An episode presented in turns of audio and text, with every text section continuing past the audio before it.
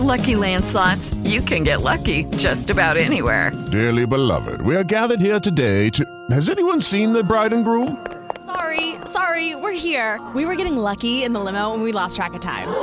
No, Lucky Land Casino, with cash prizes that add up quicker than a guest registry. In that case, I pronounce you lucky. Play for free at LuckyLandSlots.com. Daily bonuses are waiting. No purchase necessary. Void where prohibited by law. 18 plus. Terms and conditions apply. See website for details. With the Lucky Land Slots, you can get lucky just about anywhere.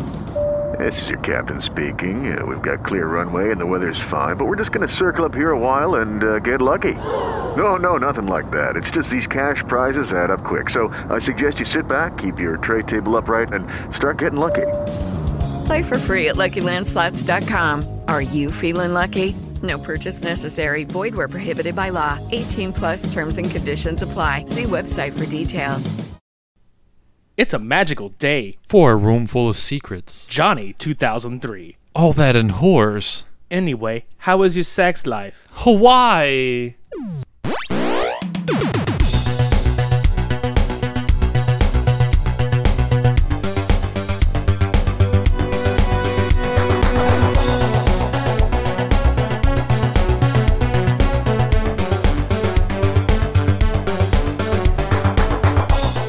Told you I did not hit her. She's lying. Why would she do this? So many questions. Why? So many fucking questions. So many answers that we are going to give you as best as we fucking can. what? Welcome to the Super Media Bros podcast. I am Midnight Agent Raw, And I'm Okami. and we sit here asking, why? Fuck. This is uh yeah, I, I think this may have been our most I say requested. Just people that listen to us that do contact us like, are you guys gonna do the room? But that was a given we were gonna do the room. But What to pair it up with? well, dude, like the only thing that came to mind to pair up the room with was fucking Fateful Findings from Neil Breen. Um, God damn it! Like, there's okay, if you watch cult films and you are kind of in the know about what all this shit entails, if you watch The Room, you you know everything there is to know about Tommy Wiseau. If you have unfortunately come across anything that Neil Breen has done, I'm sorry. Um, Extremely. yeah, Fateful Findings is by far probably, I think that and Double Down were probably two of the films that uh, he's most uh, recognized for. I am saying that very loosely, but in a just oh fuck. Most known for. Yeah. So this it's the room versus fateful findings. So uh god damn.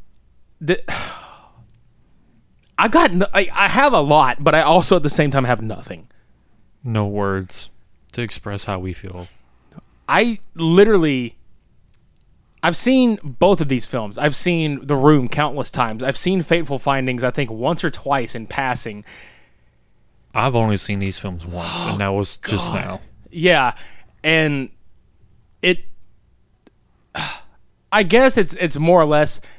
People know what the room is. You've you've seen clips everywhere. If you've seen the Disaster Artist or heard of the Disaster Artist, you you found out what the room was.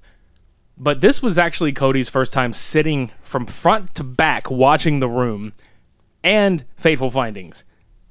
So you're gonna get one side of the conversation of somebody that has seen both of these films, and then you're gonna get the other side where it is a brand new fucking experience. I'm like the virgin right now. Ah, It wasn't a comfortable fit either. he was not so wiso after having been penetrated by the Brenus. We kneeled before him. That's right. Yeah. Why? Why? Why? I did not hit her. I did not hit. I did not hit her. It's not true. It's bullshit. I did not hit her. Why would she say that? I love it. I did not. I did not. Oh, hi, Mark. I so I guess we'll get into it. Uh, first up with the room because um, there's just no other way to get into it other than saying, you know what, fuck it, we're just gonna just go in head first. We have plenty of room to start with this one. legit plenty. So, for those of you that have seen this, it's gonna be just a good roller coaster of emotions for you as far as like, God, I I, I have to go watch this now. For those of you that haven't seen this movie, it, don't worry, it's. We- there's we- nothing to spoil. It, it just is what it is. It's just an experience. I can't spoil it by telling you what happens because you have to see it to fucking believe it. And pretty much all of the good parts of the film were already made into memes or just incorporated in some form or fashion with you know, humor. So you're not missing a whole lot. you're you're only really missing context and to say that there's context is not there's not really a lot of it Like there's there's so much plot holes. Like I can't explain any further than that. There there's emptiness when it comes to story and just you know whatever you can call dialogue.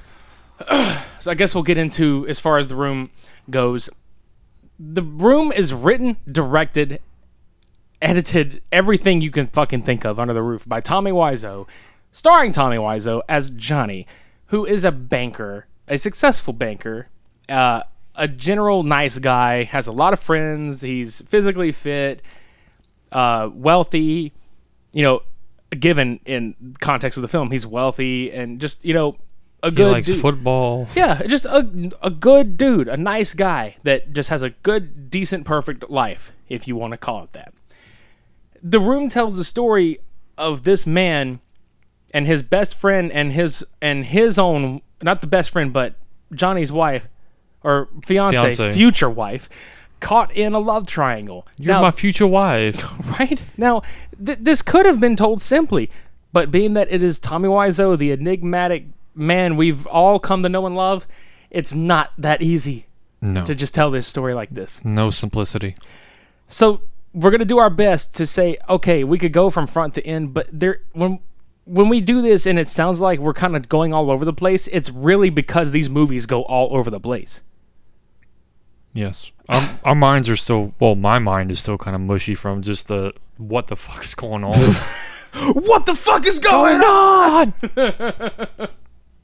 But yeah, starting off with this film, we get to the sequence of Johnny comes home with a gift, and already the the the tension of dialogue and just awkwardness is high for me because he's just the straight Tommy Wiseau we know. He's just so just odd when he delivers his dialogue, and he's like offering the gift to um whatever fucker. Lisa. Lisa, yes. Hi, babe.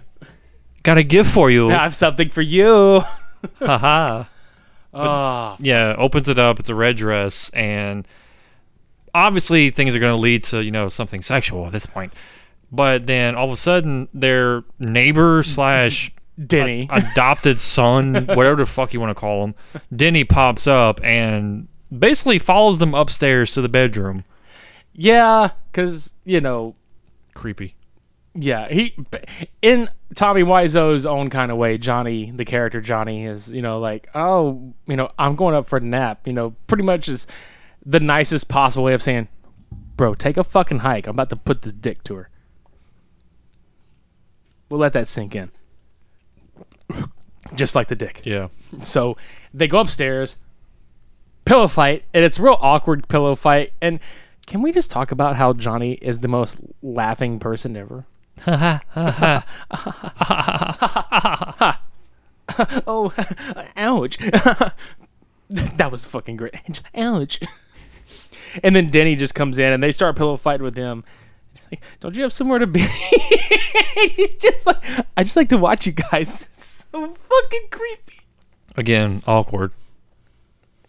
There's no other word to describe this movie. I just like to watch you guys. Denny, 2003. That's a, that's a quote. We're, we're going to be giving you quotes from these motherfuckers throughout, so just bear with us. Um, so obviously, within the first 10, not even 10 minutes of this movie, there's there's a Five. Yeah. Sex scene, number one.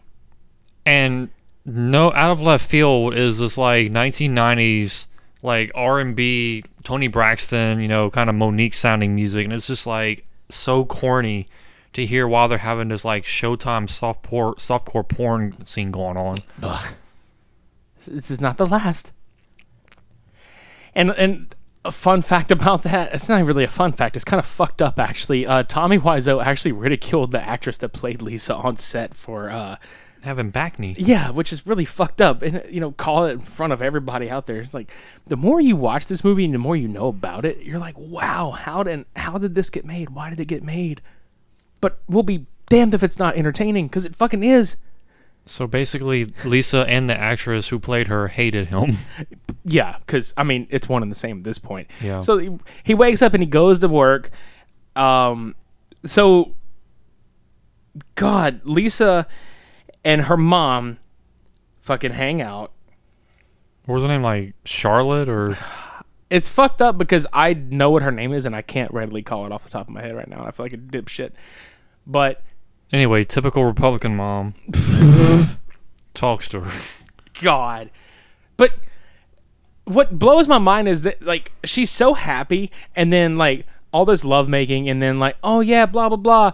He goes to work, her mom comes over and she's like, I don't love him anymore. I'm not happy. And this is the first of many of the same fucking conversation that these two characters have throughout the rest of this movie. I don't love him. I don't want to talk about it Exactly.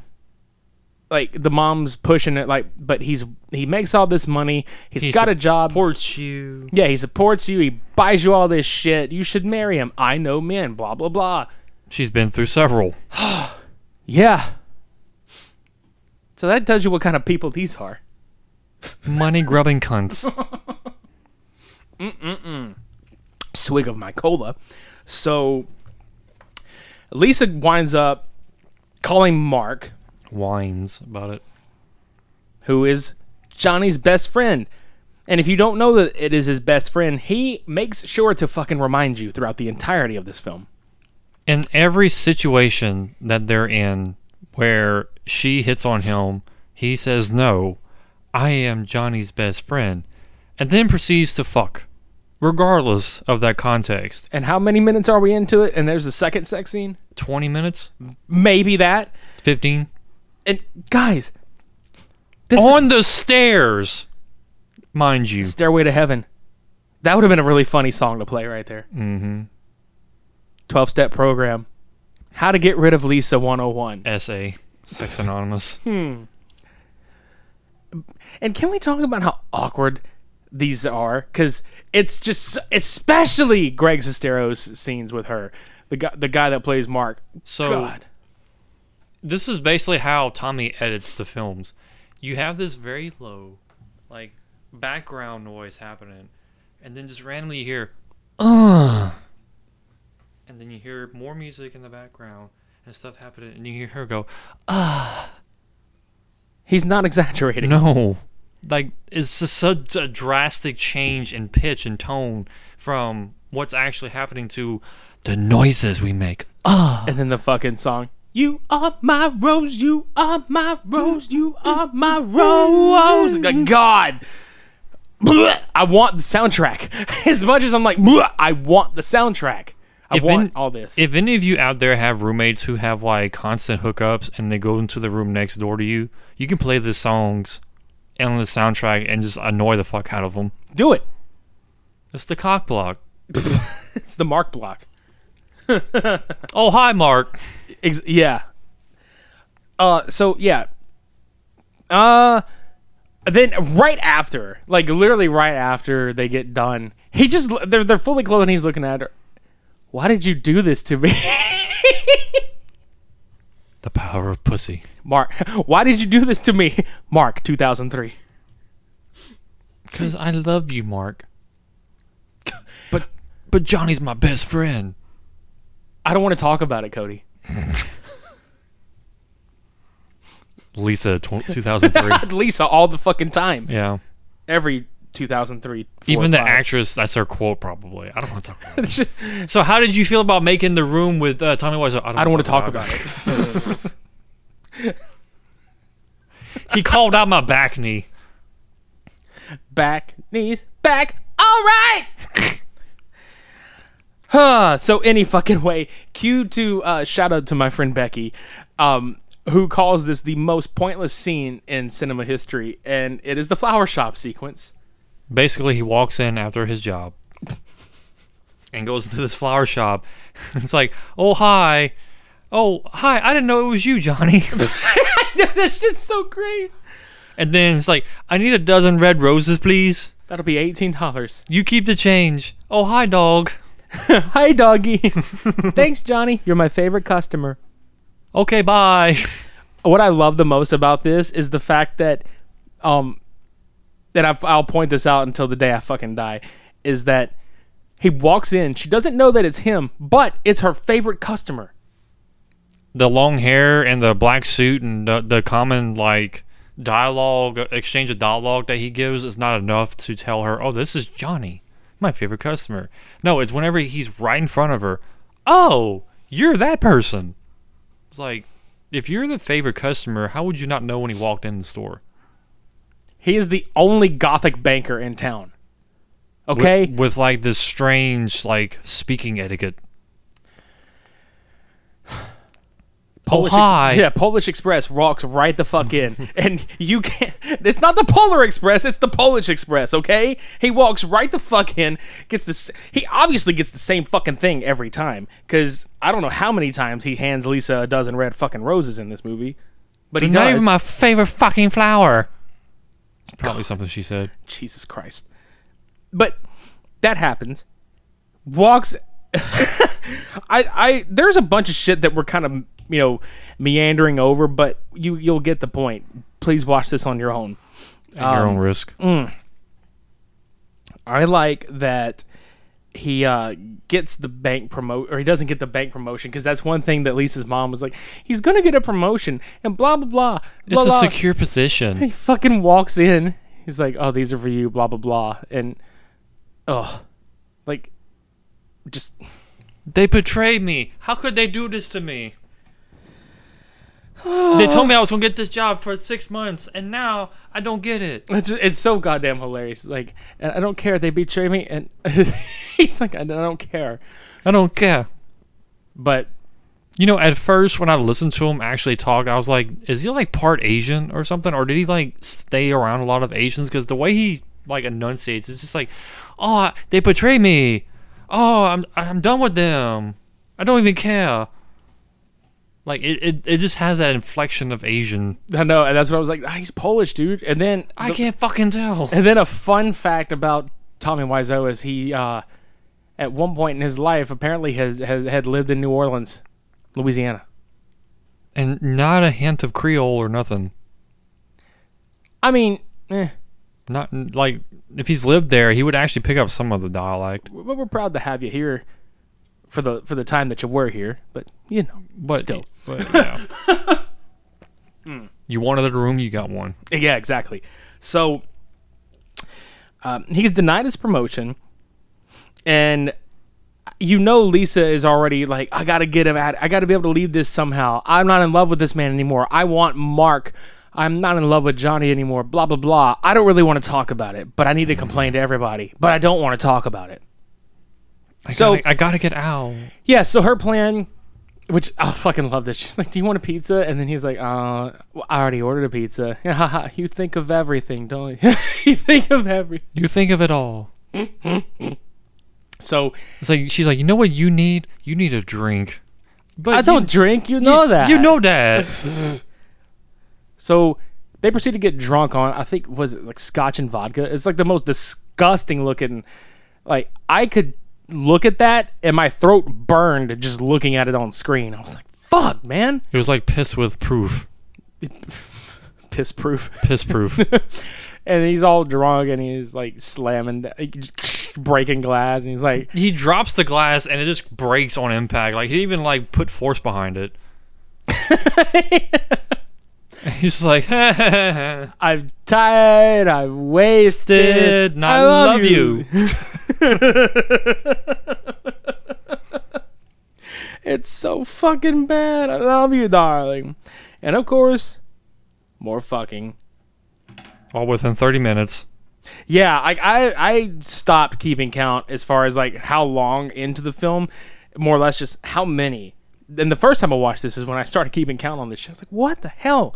So It's it's one of those sequences where I can literally watch this film and go, you know what? I'm actually tired of sex. dude I'm right and the best part about all this shit is the very next day once again the next day the mom shows up and her uh, lisa's mom eh, and her are talking and uh, lisa's mom lets out one of the many plot points of this movie that are never resolved it's like I'm I got the- yeah I got the test results back, and I, am dying because I have breast I cancer. She's like, I de- I got the results back. I definitely have breast, breast cancer. cancer. Okay, that never comes back up. Nor do they show emotion. Like it's just a casual conversation piece. The acting is, Atrocious. it's putting it nicely, but it's obvious that it's like that. We, we're we are definitely reviewing a couple of films that are oof, but comparatively to Fateful Findings, this movie deserves an Oscar. But Pretty any much. fucking way. So Um, yeah, after we know about her titty uh, cancer, Well, yeah, she acu- Lisa uh, tells her mother that oh, he got drunk last night and he hit me. Johnny doesn't drink. he did last night. yeah, apparently everybody in this movie knows that Johnny doesn't drink alcohol, but he did last night. Which, which, which let's let's go ahead and, and point out point out that she she kind of peer pressured him into doing such. She coerced him. Yeah, yeah. It's like you, you you have it rough because you didn't get that promotion. You need to drink. Like, come on, it'll be fun. Because that's one of the main reasons why she's done with him is he's not exciting, and everything that he does is just you know not what she's wanting to do anymore. Like she doesn't want that family life or that you know just same scenario over and over again. She wants that like exciting kind of affair drama, you know, soap opera kind of f- feel for it. Yeah, and you can kind of tell just by looking at her uh, demeanor and really, honestly, everything about her puts that off. Mm-hmm. And and uh, and one of the more random sequences, as if there weren't a fuck ton of random sequences in this movie, along come Michelle and Mike just into their apartment, an empty apartment, mind you, and um, what they're just there to quote unquote do their homework. No, nope. Mike is there to get the most awkward blowjob imaginable. First off, before we continue, they were not introduced at all. It was just two random fucking people walking into their apartment. literally random fucking people. Second of all, the face that Mike made, while the pants are still on, obviously at this point, there was literally no dick being, you know, pulled out, and he just looked like Stifler the entire time. He fucking does look like Stifler. because he was chewing on something and his mouth was just like gaping open. oh, you know, just weird ass fucking facial expressions the entire time. And I was like, man, he looks like Stifler. I'm not fucking kidding. No, that's fucking hilarious because he does. Like, I've never thought that until you said that. You was like, he looks like Stifler. Oh my fuck, he does look like Stifler. Mm-hmm. So that's a thing that happens apparently. And isn't that whenever uh, Lisa and her mom come back home a little bit later? And then Mike forgot his homework and pulls out the underwear next to the mom, and she grabs it, holds it up like a fucking flag, and they're like, "Oh, homework, huh?" And then he proceeds to walk out. I'm so embarrassed. Oh, they laugh about it, which is funny because before that even happens, when Lisa's mom comes in with Lisa, she's ridiculing her about how many people come in and out of the house because Denny shows up asking to borrow some shit. Yeah. they, she explains to the mom, you know, okay, who's this kid? Oh, that's like Tommy's son. He found him one day and you know gave him an apartment, paid for tuition, and blah blah blah blah blah. He's like his father. Yeah, Johnny's like a father to Denny, and you're like, oh, okay, that's kind of cool. You know, you look, oh, that's nice. Um, while Lisa's singing his praises, then all of a sudden, once again, it's like, I don't love him, but I don't want to talk about it. Bitch needs to make up her mind. There's no mind to be made up. She's a sociopath. Mm-hmm. And just gold digger. Yeah, because didn't she point out at one one time she was like, "Yeah, I don't mind living with him." She's- Yeah, What? she she likes to be pampered and you know treated well, even though she has no fucking emotional attachment to the dude. Yeah, and it's it's like she lives this extravagant lifestyle, um, but her, the uh the, the catch is that she's got to get dicked down by this man almost every day. And to be fair, I don't blame her at that point. And she's like, "Oh God." I'll never forget the very first time I ever saw this movie. That man took his fucking shirt and everything off, and and I, the first thought in my mind was, "How is he this fucking ripped?" Not only that, we did not need to see his ass. He had to show this ass in order to sell his movie, Cody. No. We. That was not a wise-o move. No, That was a wise-o move, but not a Wise- move. why so serious? Why so serious? Why? Hawaii. Speaking of Hawaii, we're getting into Hawaii. We keep saying this. So the next sequence, and, and all these all these shots are just random. You see Denny bouncing a basketball on the roof, and then you see a guy just kind of waltz onto the motherfucker. Was it a basketball or was it a football? Football, basketball, something or other. Because, like, pretty much majority of the time Denny's involved, he has a football. There's something happening, but Balls. it's Chris R. Who is Chris R? We don't fucking know. Neither, no, nobody knows who Chris R is, but apparently he's looking for his fucking money. Who has probably the most emotional display of acting skills in this whole fucking film? The best actor in this whole movie. He deserves the Academy Award. That's right. Chris 'Cause- Oscar. Because this guy literally pulls a gun on Denny and it's like, Where's my fucking money? It's coming. When is it coming? Give me five minutes. And he just, I thought there was going to be another sex scene at this point because the guy pushed him onto the ground on all fours and all you saw was like him kind of hovering behind him. I was like, And he's like, it's coming. It's coming. Where is the fucking. it's co- Where's the fucking? Where's the fucking, Denny? It's coming. And then literally everybody starts piling up to the rooftop. It's like, They magically appear out of thin air, and it's the greatest shit ever. and like, get the fuck away from him. Let's take him to the police. And Jo- then, Johnny and Mark just wrestle him off somehow. yeah. And then Lisa and the mom probably start interrogating Denny about the entire sequence. Like, who was that man? Are you getting involved with bad people? It's like the most overacted scene. Yeah, the mom was not bad. It was fucking Lisa that was just like, why? Are you all right? Why would you do this? He's sitting there. You're not my fucking mother. Typical teen angst response. You're not my fucking mother, Denny, 2003. And then she proceeds like, listen here, you son of a bitch. Grabs him by the collar and is like, you listen to me kind of And attitude. then Johnny and Mark run back upstairs, and Johnny runs over to him. Are you okay? Why? fucking hugging. He's doing drugs. Why? You could have got yourself killed. Why didn't Why? His facial reactions when he's like holding him and kind of hugging him, he's got this like ecstasy, like this look of ecstasy on his face, like. "Ugh, Okay, um, okay. So let me let me pitch it to you real quick and you visualize in your mind for a Okay. second. So he's holding his head Okay. to where he's facing him Mm-hmm. while he's discussing everything. He's like, "What's going on, Danny? And when he tells him, he pulls his head to his chest and he looks up, and goes, "Why?" like you said, it was just like sexual tension. It's like, "Why?" it's like my baby boy. New drink from Tommy Wiseau. Hawaiian punch.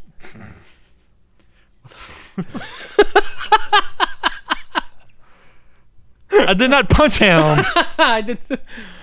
Oh shit! I did not. I did not. I did not. But, dude, she Lisa after this calls Mark again. Still wants him. All this shit, and, and again can't talk. I, I don't want to talk about it, or I got to go. Blah blah blah. Because for fuck's sake, dude, this movie is nothing but awkward scenes and phone calls between Lisa and Mark. Plot development.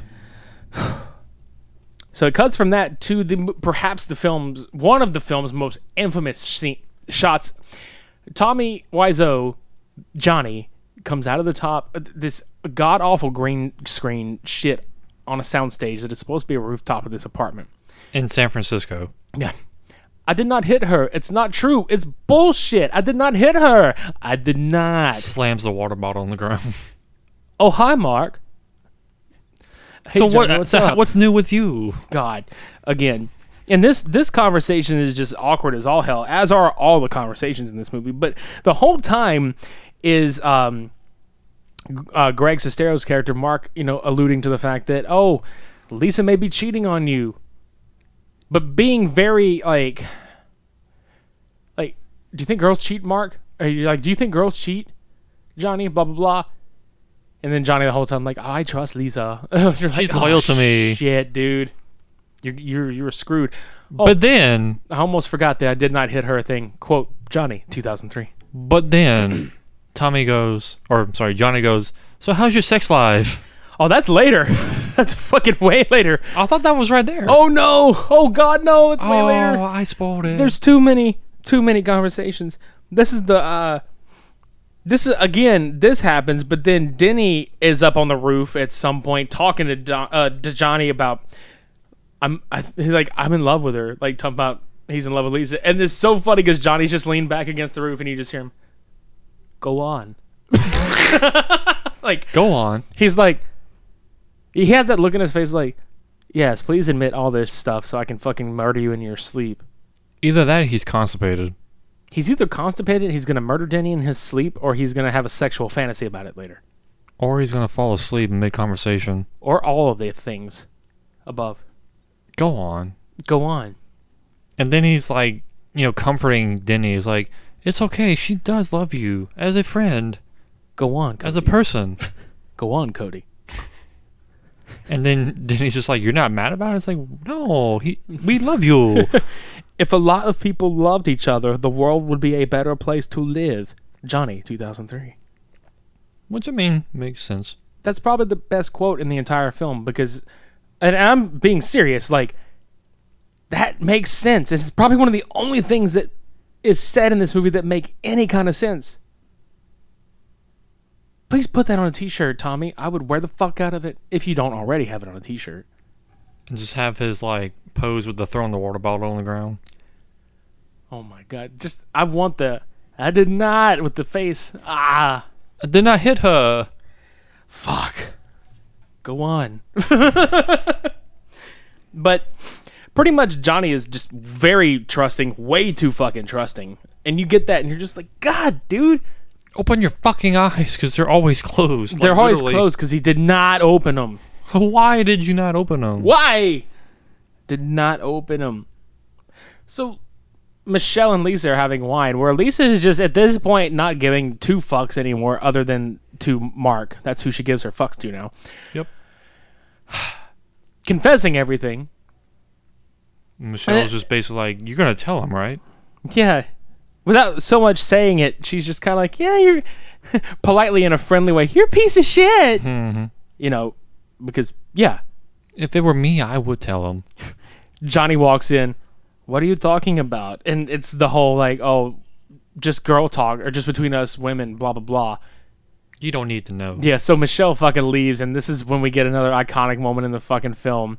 So he's basically telling Lisa, oh, you know, you don't keep secrets from me, blah, blah, blah. You know, I'm your future husband. Yeah, you're my future wife. I'm your future husband. We shouldn't have secrets. Blah blah blah.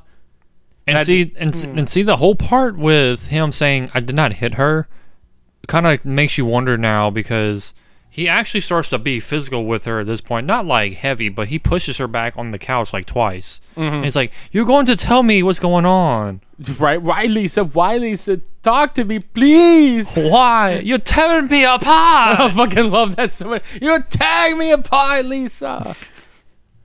Fuck. And, and then she's just gonna go like i'm gonna get i'm gonna go to the shower get dressed and go to bed good night johnny That's okay. I still love you. the fuck, dude. Guys, this movie's bonkers as fuck. to say it mildly Oh, the fucking and right after this, the, the, that random scene in that alleyway, which again, fun fact about this: the random alleyway was a set that was built, and literally across the way from this fucking set was the exact fucking alley. They could have just shot on location, but they did not. why Why? Awkwardly throwing footballs. Oh, this is where Mike comes up to um, Johnny and tells him about me underwears.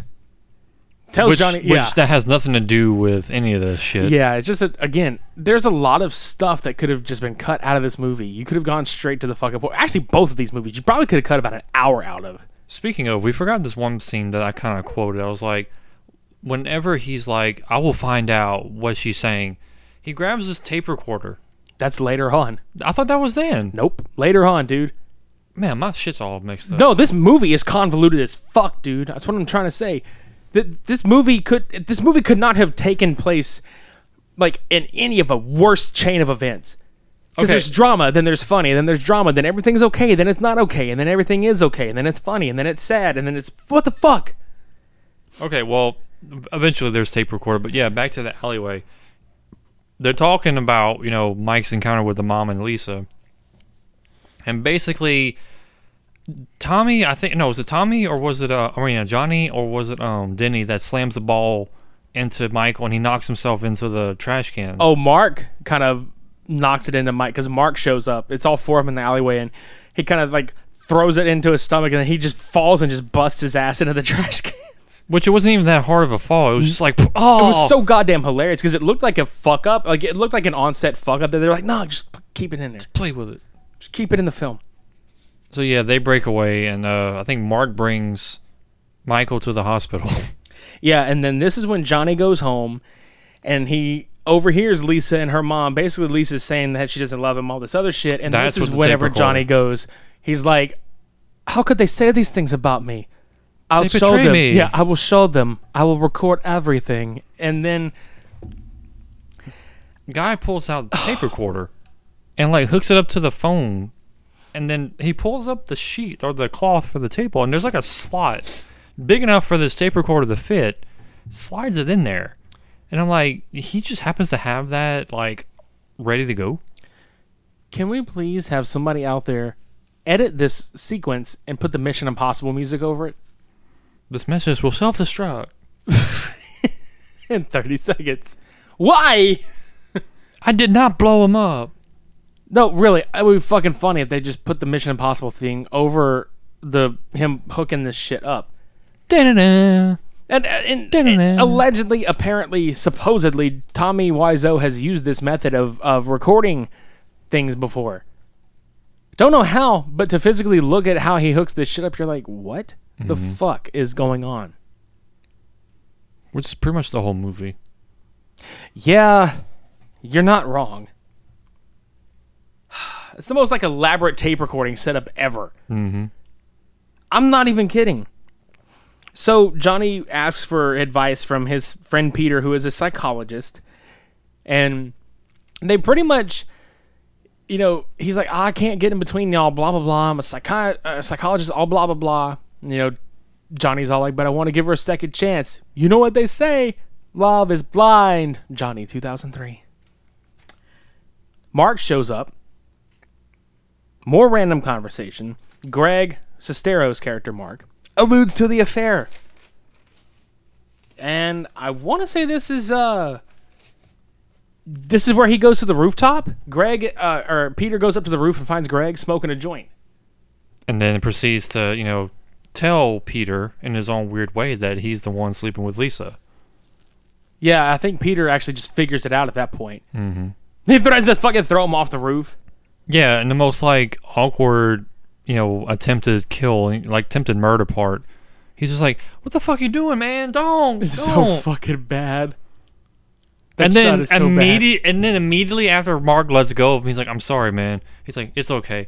I'm like, "Dude, if you almost tried to kill me, I would have fucking gone and called the cops on your ass." There's like a couple of moments in this movie where people are fighting or arguing, and then they're just like, "I'm sorry." What?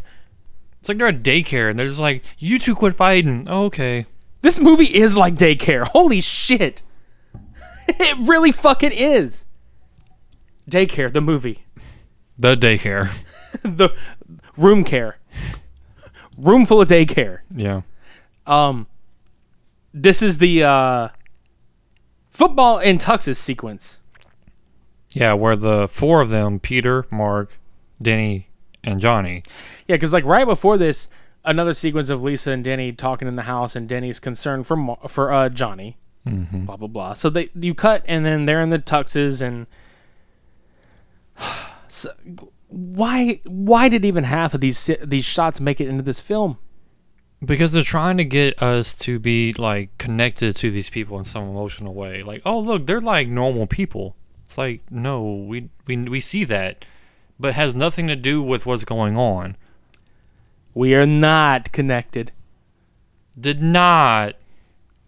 Can we also point out that every time any of them are together, there is a football being thrown around. Because you pointed out that Tommy was a big fan of football. Yeah, Tommy Wiseau loves American football, but it is so fucking hilarious that there is a football happening in almost every group shot in this film. And usually it's Denny who has the ball. Yeah. Yeah, it is actually. He's he's, he's literally the icon of that scenario. It's What just, if what if they just threw Denny around instead of the football?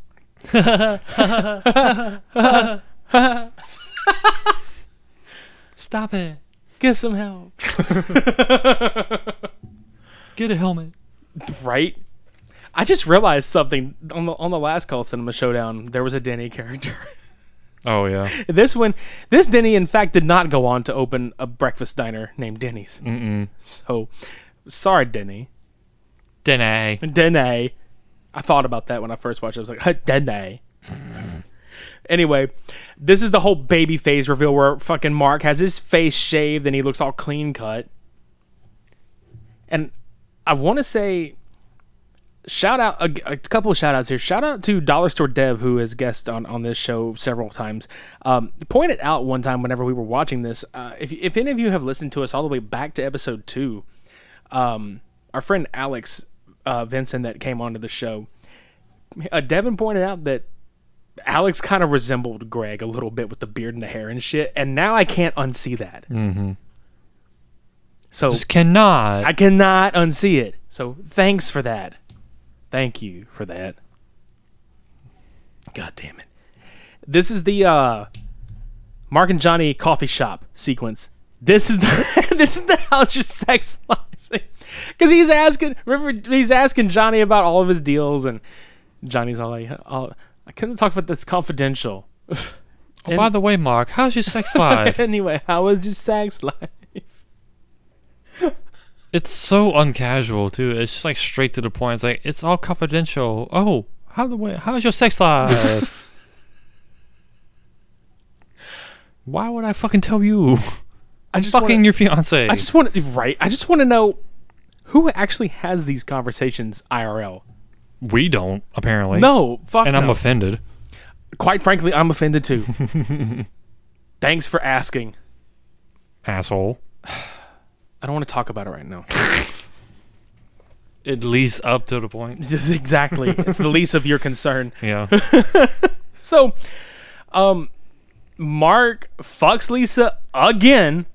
I almost, I almost forgot. Anyway, how is your sex life, Johnny? 2003. Straight to the fuck. Straight to the point. Yeah, Mark fucks Lisa again in the bed this time. After telling him, no, Johnny's my best friend. Again. Yeah, Can't do this. You're a cunt. Fuck.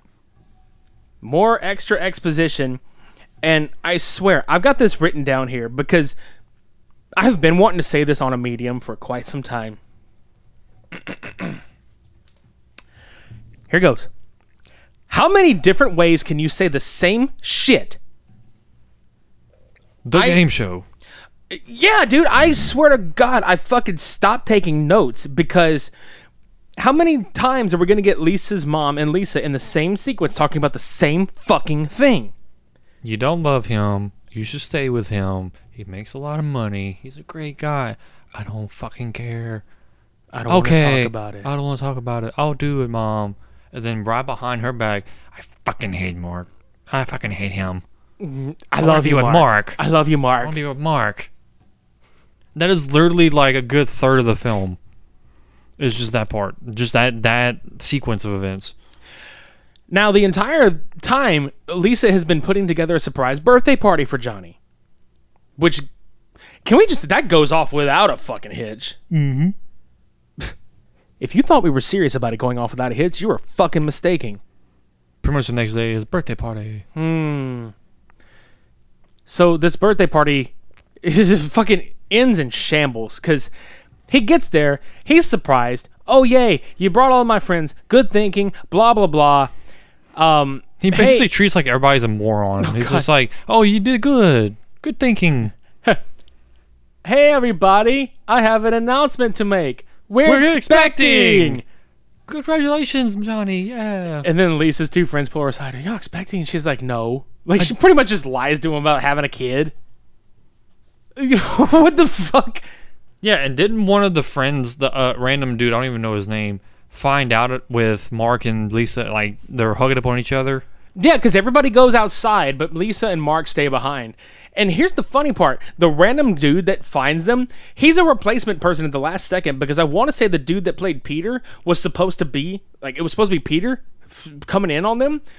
He, he was not on set anymore. I want to say either he got fired from the set or he wasn't working on anymore. I don't remember. But again, replacement actor. So some rando that we don't have any emotional attachment to, not like we really had it to begin with. But Not with you know. anybody. So that's a thing. Yep. But yeah, he found out. He found out about them too, and then later on, when the whole expecting happened, you know, Michelle and faux Peter, you know, sat down with Lisa and like, you need to tell him, you know, now before it gets too out of hand. And basically, she's a sociopath, and she don't fucking care. I almost forgot about him being confronted by the dude. Leave your stupid comments in your pocket. Mark 2003. Yeah, that was so fucking stupid. Leave your stupid comments in your pocket. I just wish I had a pocket full of comments to just like reach in. It's like on Whose Line Is It Anyway? They have that game where they pull the comments out of their pockets and they read them out in the middle of the uh, skit. Say something that would start a fight. you guys want to start a fight? because that's what fucking happens. Hey, we're expecting. Hey, everybody, I have an announcement to make.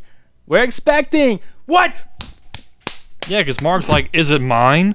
No, tell me, is it mine? Oh don't, yeah. don't worry about it." And then freaking she gets grabbed by Mark, and Johnny's like, "Hey, what's going on here?" Oh, she What's that-" slaps the fuck out of Mark, too. Yeah, and then both Mark and Johnny are just like holding each other, like in this weird, like tense grapple, and you know, just What's funny about that though is they they argue. Tommy's like, "I'm sorry," apologizes.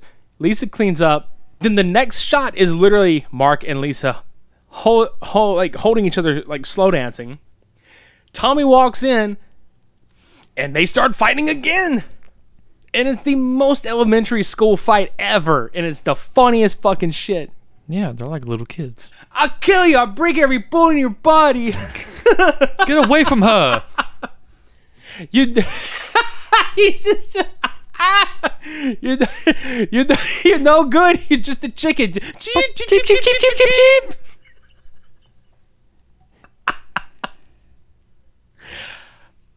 Classic. Yeah, Classic. such foul mouths. The, the chicken cheap cheap thing is like a running joke throughout like midway through the movie onward to this sequence. it's so great. So yeah, Oh fuck. Johnny proceeds to get huffy puffy, goes upstairs to the bathroom. Lisa doesn't know how to get him out, and his, her mom walks. There's like, I cleaned the kitchen for you, so you don't have to worry about it. And then she tells her, "Oh, you know, Johnny's in the bathroom." Well, of course he is. He's upset. no shit and then then she starts getting like really like over the top about how it is she's just like you don't ha- did she say something like you don't have to love him Yeah, basically, you just stick it out. for money Yeah, and being taken care of and then you know Johnny hears it going on, and it's like, Get, you, you're both bitches or you're bitches, and he, she's like, who you calling a bitch? And he's like, you and your mom. fucking love that shit. You coming out in a few minutes bitch. Who are you calling a bitch? You and your mm, stupid, stupid mother. You and your stupid mother. Oh my god. And then just like i love the sh- the camera shots at this point because it's just this like real upward shot of johnny leaning on the door or tommy wiseau leaning on the door as johnny. He's just like in a few minutes bitch we're, but we're getting to the tail end of this movie don't do drugs No. not that there were drugs done but just don't do drugs But yeah, Johnny proceeds to grab the tape recorder. It's like, oh yeah, well, hear this.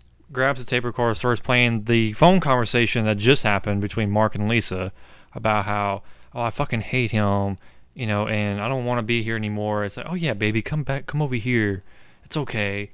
Like suddenly, Mark has like an epiphany, and now he's like, you know, fuck uh, Johnny. At this point, mm-hmm. and Then Johnny has an epiphany of his own. he basically, you know, tries to get Lisa to see her wrongs, and Lisa's like, "I'm leaving," and Johnny has like this weird fucking like t- like tantrum and just throws the recorder across the room. Ah! Rah! Hits the wall and it doesn't even like break. It's just like a casual like little fling. He's like, ah! Lisa leaves and he leans over the railing. He's like, yeah, fucking leave. Or how do you say it? Get out of my life! Get out of my life. and then this is pretty much like the biggest temper tantrum this guy has the whole film. Like he's just like oh, he tears the house out. he tears the whole house apart. Like he's flailing, you know, vases and picture frames everywhere. He takes his TV and just throws it at the fucking ro- room. that was a nice TV for 2003. A nice little tube TV, yeah. Then he goes upstairs and he's just like, you know, oh my god, this is probably the most like awkward situation I've ever seen in this film. He grabs the dress, oh yeah, he tears his. he grabs the dress and he starts sniffing it while he's having these little flashbacks of all the sex scenes that he had with Lisa. And he leans on the ground, holding it on his crotch, and he starts air humping it while he's crying. He's like ah ah! ah. and then when he starts flashing to Mark and Lisa, he rips the dress apart. It's like, fucking bitch. You tramp. tramp. And then he's like, "Everyone, I have nobody. Everybody betrayed me. everybody betrayed me. Why do I do this?" And then pulls the gun on himself. Why is this happening to me? But it's so fucked up because you never know that he possesses a gun the entire time, and then it, you know, poof. You think about it. It's the same fucking gun that he took from Chris R on the rooftop. Yep. So it's in this little lockbox that fell over out of his drawer when he knocked it over. So he just grabs it and he's just looking at it and he's like, "Oh, God, forgive me." Me. It just puts the gun in his mouth and blows his fucking brains out. But you don't really see it happen. Yeah, you see him pull the trigger. He backs his head up before the shot fires, and then you hear pow. and It's then like, okay. yeah, and then Lisa and Mark just run upstairs, and it's supposed to be sad, but it is the most goddamn funny thing I have ever watched because not ten, t- not ten minutes ago, these two hated him. Now they're like crying over his dead body, and he's just, "Are you still alive? Wake up, Johnny!" no, bitch, he's taking a fucking nap. He has a splitting headache. He's taking a bloodbath. Yeah. quite literally. I just like how he was all conveniently just laid out on a pillow to make him comfy and like all that shit. But then, you know, Mark proceeds to tell Lisa to fuck off. You know, it's her fault that he did this. Yeah, you can. You, you never had me. And then here comes Denny. Johnny, oh my God, what happened? And he like makes both of them leave or go to the back of the room. And Mark's like, forget about him. Let him have him. yeah, let him be alone with him. And then, you know, they're, you know, he's crying over his body and stuff. And then, like, the two in the back are like, oh my God, what happened? We're so angry for no reason. They just start, you know, holding each other. And then all of a sudden, it's like sirens wailing, fire trucks. And people are like, what happened? I don't know what happened. It's like, who called the cops? Maybe a neighbor, but goddamn, still, it's like, y'all. Th- th- this the roller coaster of emotions in that one sequence. I love you. Fuck you. Well, fuck you too. But I love you. I don't love you. I love you. Denny, fuck both of you guys. Get out of my life. Let me be with him. Yeah, let's get out of here. Get away. Let him be alone with him. I guess we are a couple of pieces of shit. I guess we should hug this kid. We love you, Johnny. No. no. But yeah, and and that that's the room. It fades to black. Just like Johnny did. Guys, do yourselves a favor and watch this thing. I know Tommy Wiseau put it on YouTube at some point. Um, but it's definitely available to to buy. I think it's available to rent on Amazon Prime. It's definitely if you look for it, you will find it. I'll fucking guarantee you you can find this if you look hard enough. But we will give you a link in the show notes below if you want to own this fucking piece of modern history. You should tell him what the video on YouTube is called. God damn it. I don't remember exactly how it was written out, but basically it was like Lifetime movie 2017 Scary movie. movie love story something. The Room. The Room. And I was like, "What the fuck?" Like this Because- is, apparently was the only way they could get away with putting this film on there without actually putting it in The Room. Yeah, because I was like, I know, and I thought it was Tommy Wiseau that did it, but I looked at the thing and I was like, oh well, fuck. But I'm gonna put a link in the description where you can get this movie from Tommy Wiseau himself because he sells this on DVD and Blu-ray. I do not. Go buy this movie. It is actually a fucking national treasure worth owning. I promise you this. Hawaii, Hawaii. So give this give this man your dollars and fucking buy this movie. It is on Blu-ray, it's on DVD, and hell, while you're at his website, you can also buy his underwears. If you're into that kind of shit. Yeah, Tommy Wiseau has his own line of underwear and clothing and everything else in between. But mostly The Room on Blu-ray and DVD. Fucking do it. Mm-hmm. And if you don't feel like spending money, go on YouTube. You know what I'm saying? But we, we think you should definitely throw dollars at this dude. For fuck's sake. Even if it's just for his underwear. Yeah. Fucking do it. You want to feel comfy? Buy it. my underwear. Do it. Me underwears. Any fucking way. That's the room. That's all I want to say about it. You should call him the fruit of the room. Fruit of the room.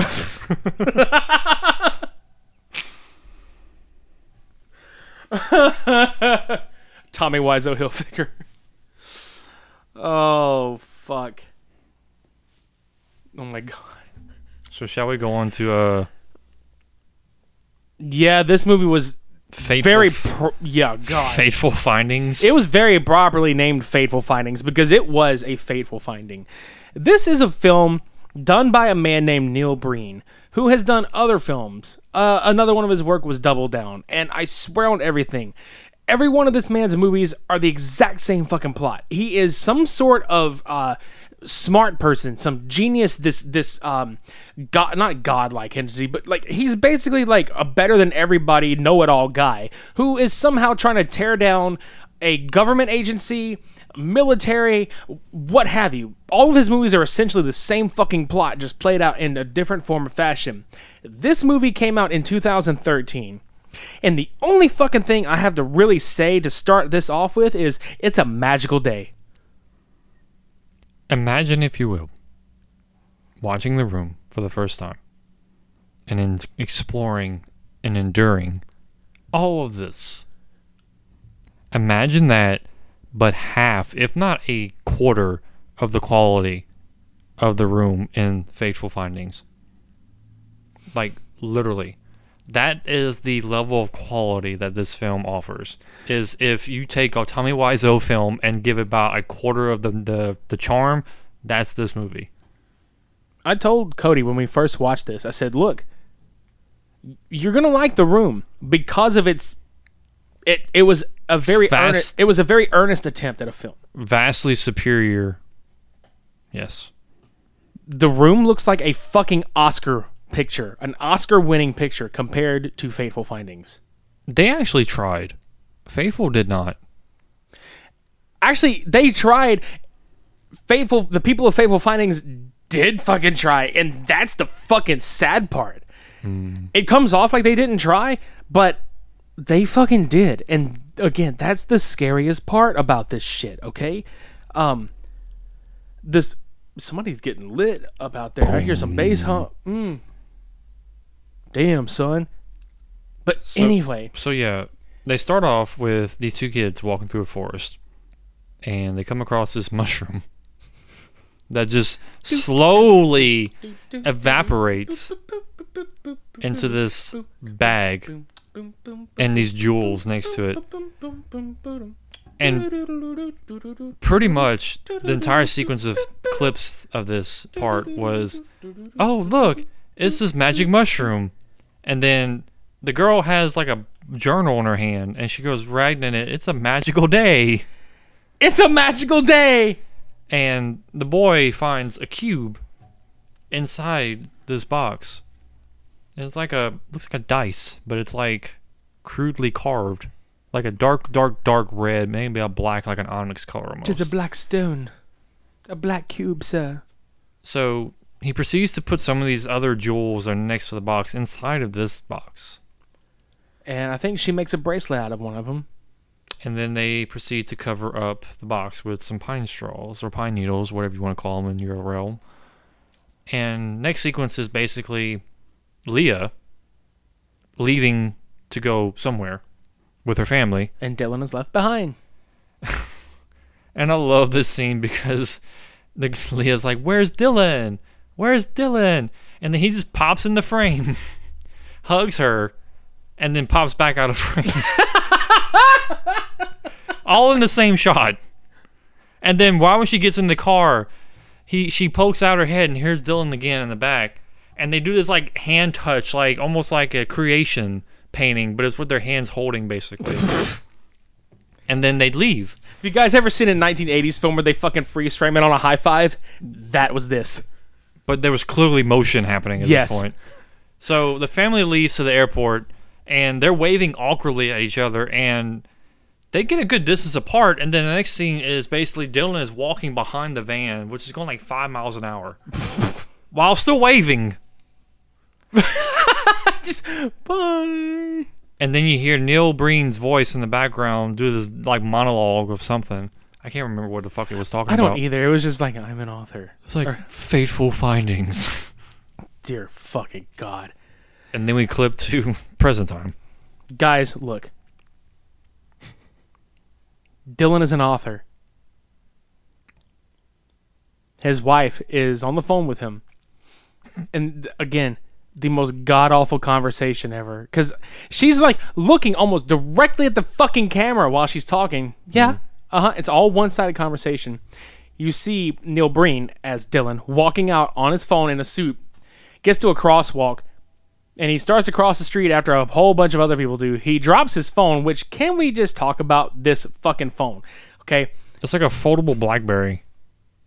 It was that old school like LG where you flip it open and it looks like a miniature computer, like a keyboard like A thing. handheld, literally. Yeah. Yeah, dude, it, it's like I can't tell you the last time I saw one of those, and it had to have been mid 2000s. This is 2013, and he's got this kind of phone. and It makes me laugh. Well So- over a decade away. Yeah, no shit. So he drops the fucking phone in the road and goes to pick it up.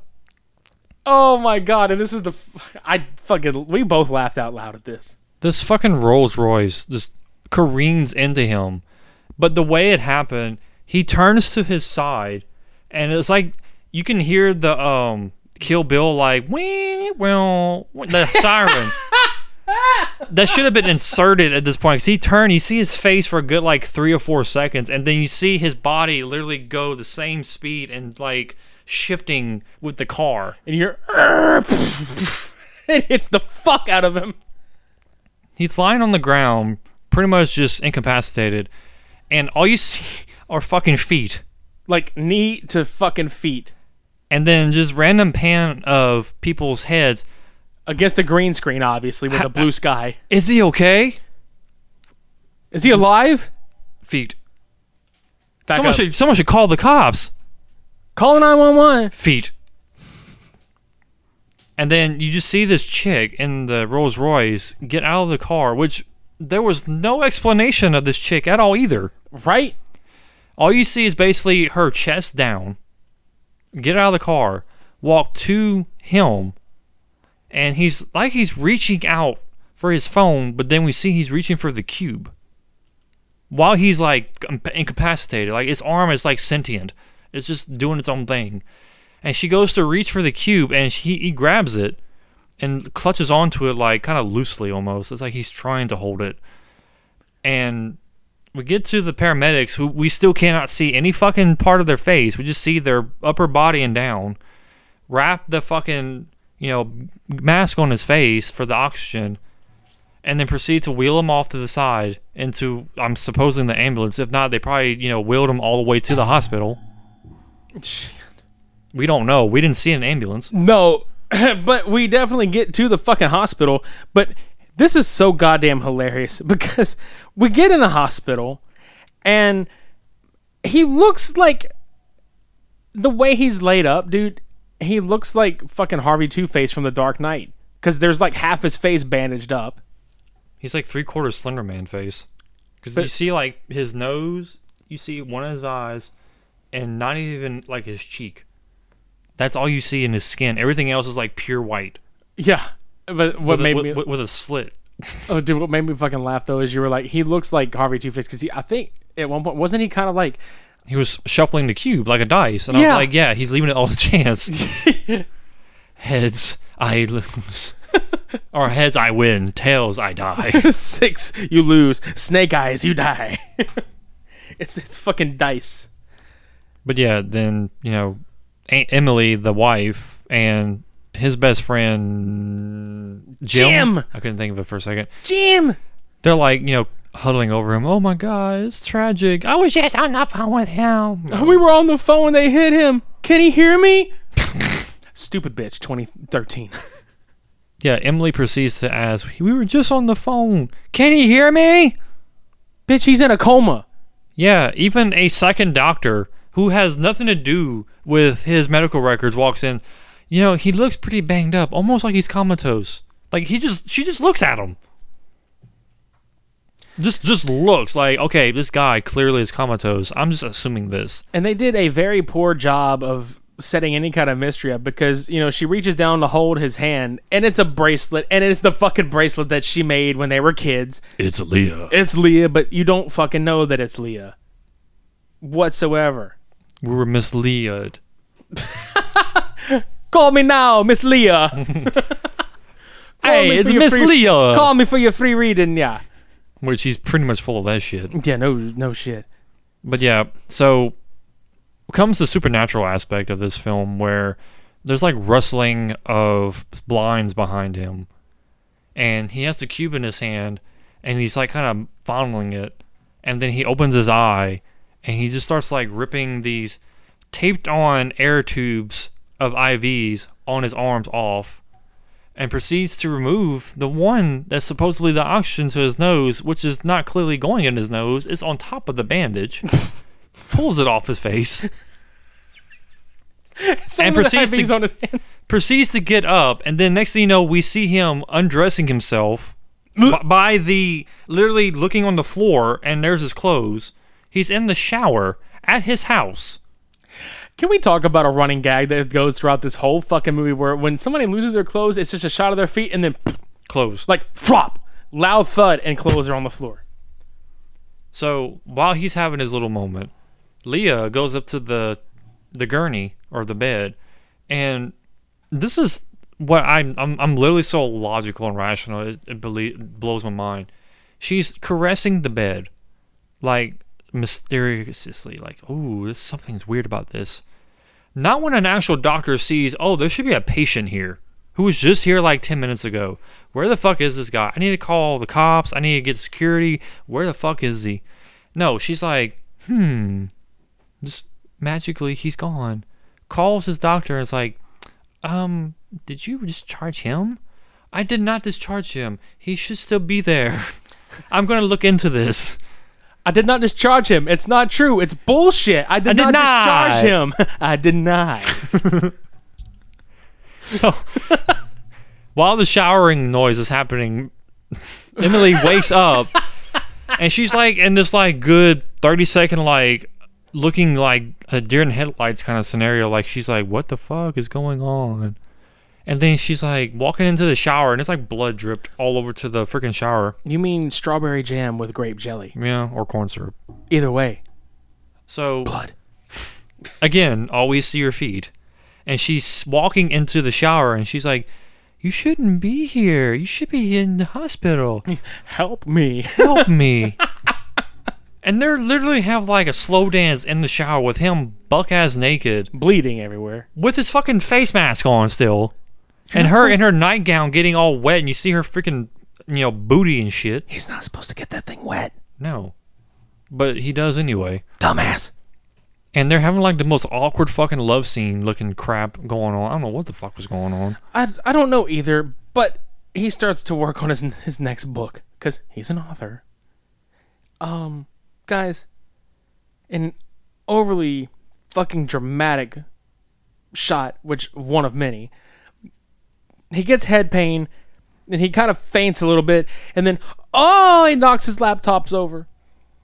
Yeah, he just like casually does it. It's not like, you know, he's just like, oh my god. no, it's just like, oh.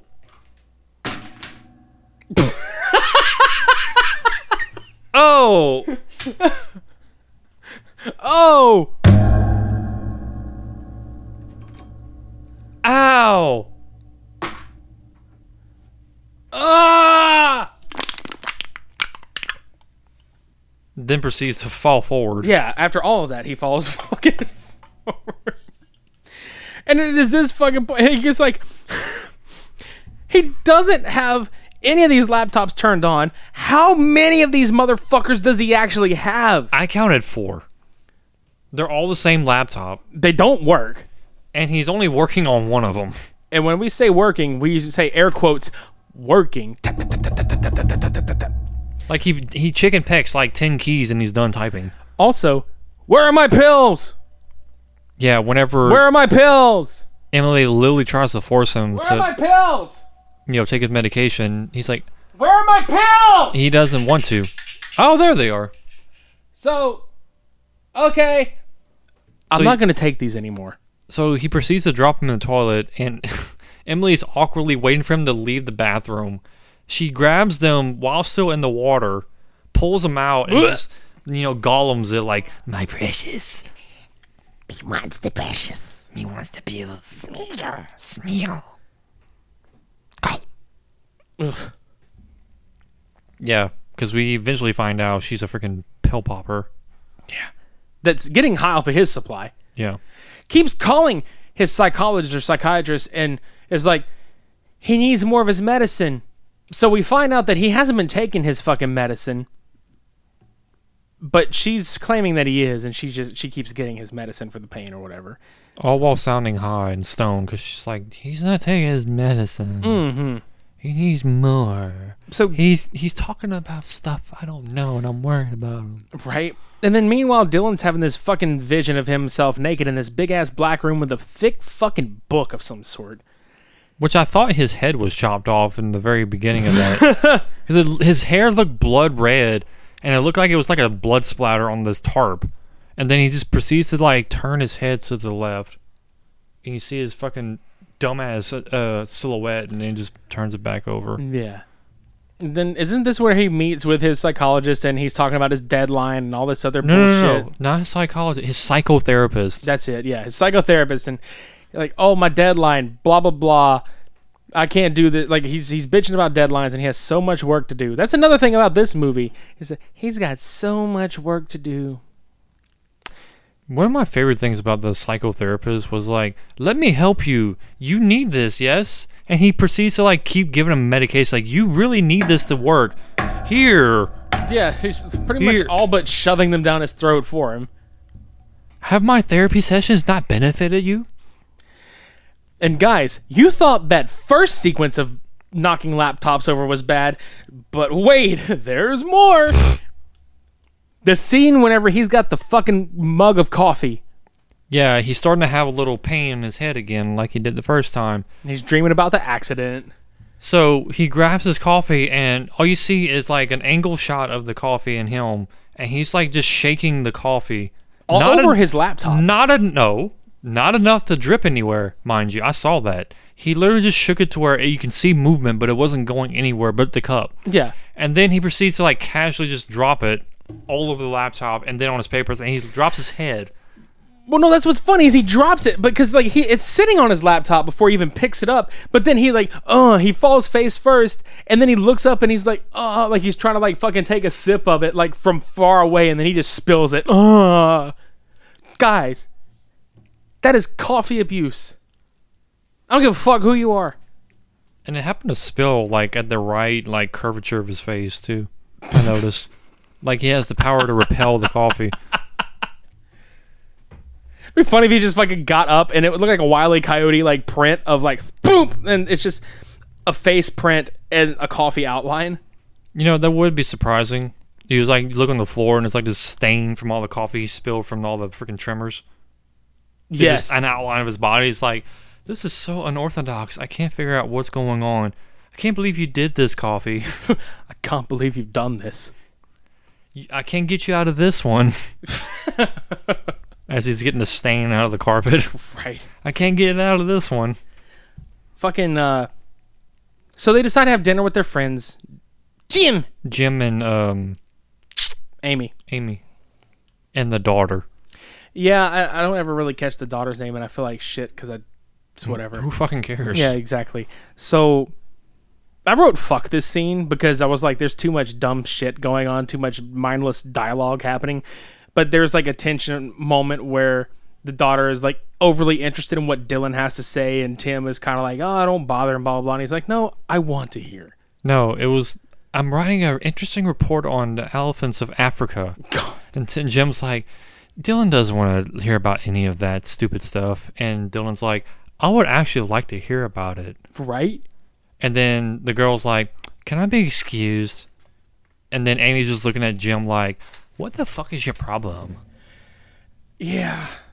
Which before that they had like this freaking argument about some stupid shit.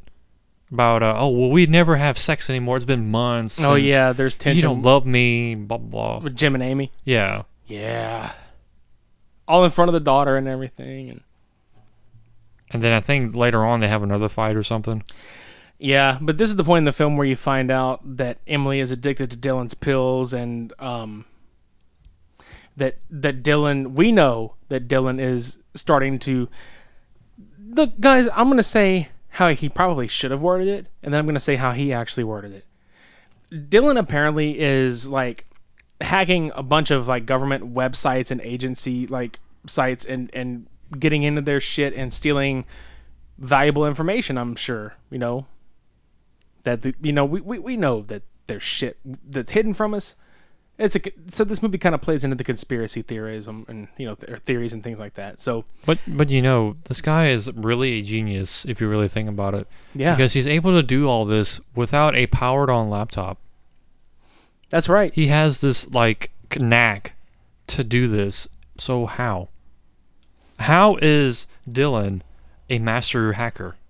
well you see the allspark gives him the power to i'm sorry the the the black cube i was starting to give this movie credit The black die.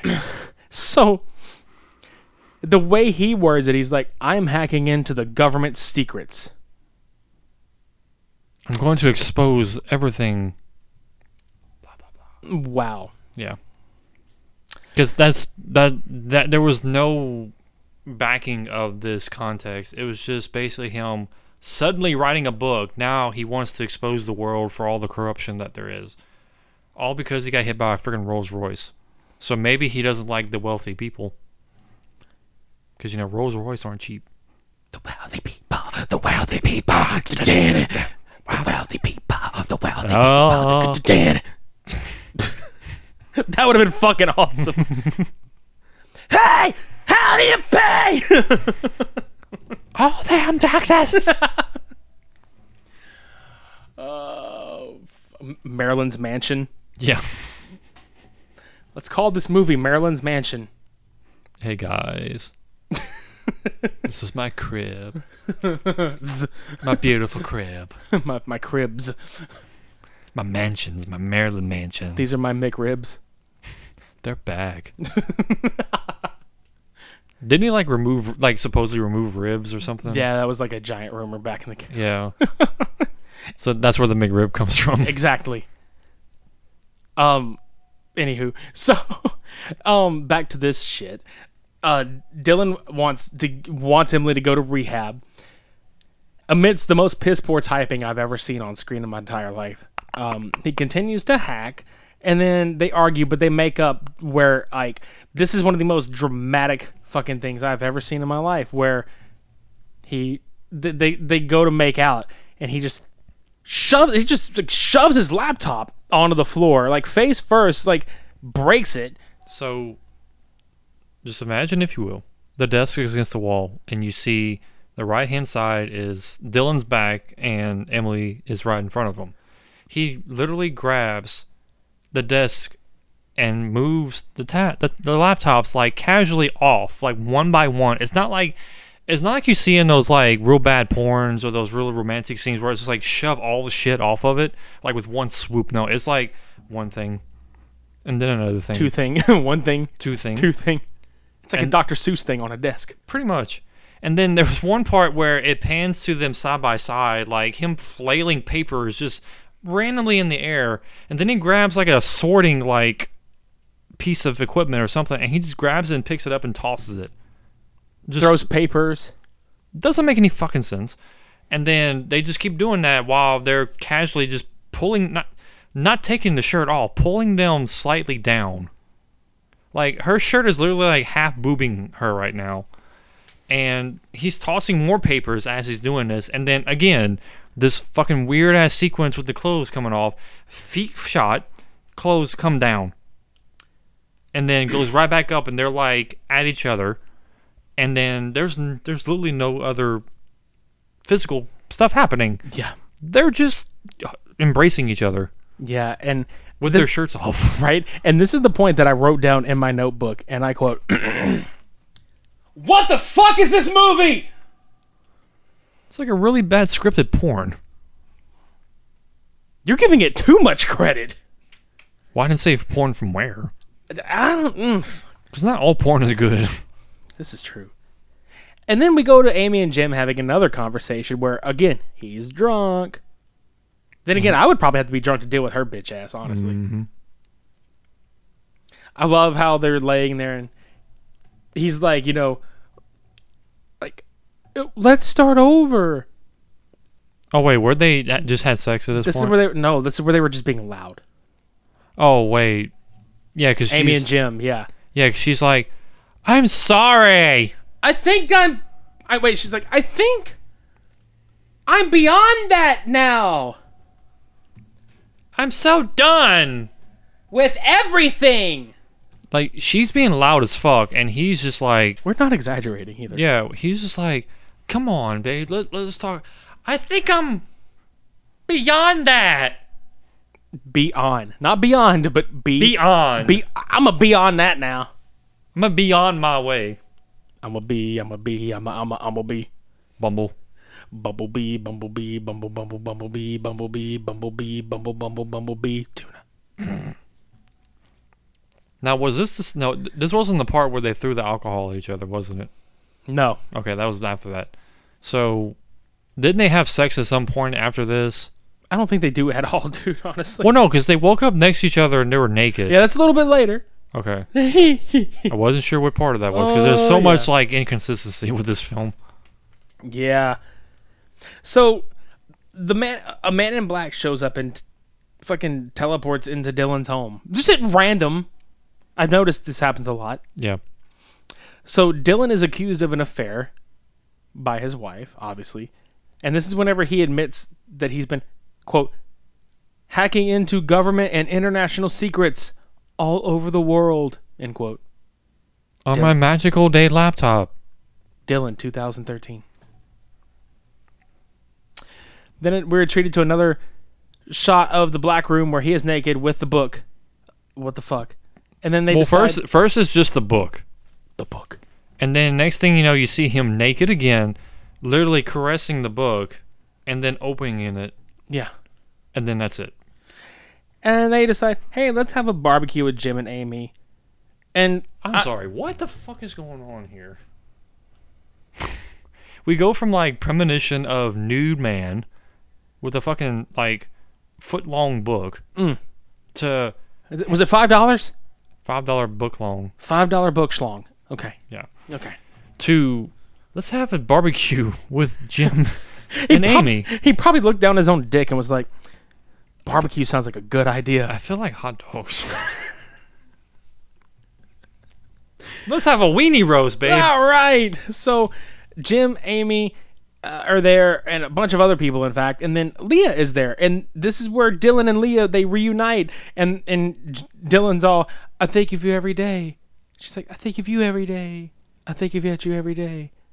I thought about you every day since we were eight years old." some of the most like overly dramatic and awkward like shots too because there's one point where they're holding hands and Emily turns just for like two three seconds, and then they suddenly just like do like that whole like two high school kids not supposed to ha- hold hands. Like, oops, we don't want anybody to find out. Not suspicious at all. Yeah. So that happens, and then Jim is drunk, and I think he hits on uh Emily. yeah he hits on it, Emily, and she's like no blah blah blah, and he just knocks shit over, and you're thinking oh my god this is gonna like it's gonna cause a, a scene and some drama is gonna happen. No, No, everything's just, back to normal in the just next shot. wasting food. Yeah. There's a shot of his drunk, stupid fucking ass wasting food, and then everything's all of a sudden okay. Yeah, they all like, well, uh, no, Leo's like, well, this was fun, but I gotta go. But cheers, and they all clink their, you know, drinking thing, drinking containers. Yep. Ooh. Yeah. Yeah. Isn't this where? This is this is not this is kind of a snooze fest, but yeah, yeah. Sorry, guys.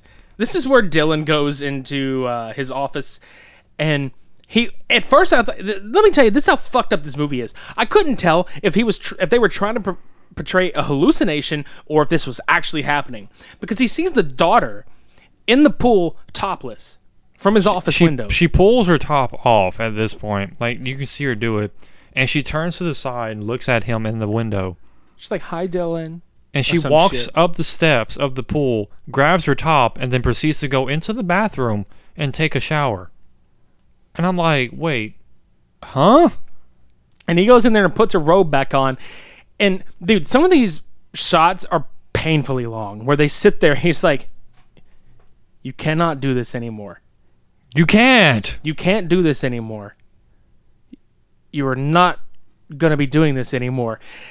That's another thing about Neil Breen's movies is that he finds a couple of scenes where he is in it and he has to spout a key line in five different fucking ways saying the same thing. You got to make sure you get your point across. Yeah. So he gets the point across that she's not to be there. Then And- they call, you know, Tells his wife, yeah. And then she calls Amy, and Amy's like, I'm so sorry. I'll let her know not to go over there again. Which I think this leads up to Emily scene- and Jim arguing, right? Yeah, while they're in the car, the car scene again. Which I mean, he cleans the same fucking side view mirror in every shot that This they was have. this was like after they've like he's woken up out of the bed. Like at some point between then and now was when you said like they'd woken up in the bed. He was like, "Hey, let's let's talk finally," and she rolls over, and he's just like, "Oh man," rolls back over. Yeah. This is where they throw the drinks at each other. Yeah, like he proceeds to like lean in to do something, and she's like, "Uh, no, like we're not doing this," and she throws her wine on him. He throws her alcohol on her, and then it's like, you know what? I'm going outside and get some fresh air. Walks to the garage, To work on his car. and the next shot, I'm just like, maybe she's really that pissed off that he she got alcohol. She has alcohol on her blouse because she pulls a fucking gun between the mattress, cocks it real slow, and holds it like literally right under the boob, and just pans, and just walks to the the garage. It's like, oh, this bitch is going cray cray now. Walks up to the Jim, and just fucking fed up with him, shoots him somehow hits him in the ear and dies. Yeah. But the pickup shot is him laying there for a little bit, but then he just magically starts bleeding from the jugular. Yeah, because you see in his like collar, like it's starting to spout blood, basically. Meanwhile, while all this has happened, Dylan has made his way to the house. And he has like this like premonition, like So yeah. Jim. Yeah. So he goes in there and she's like looking up at him. He killed himself.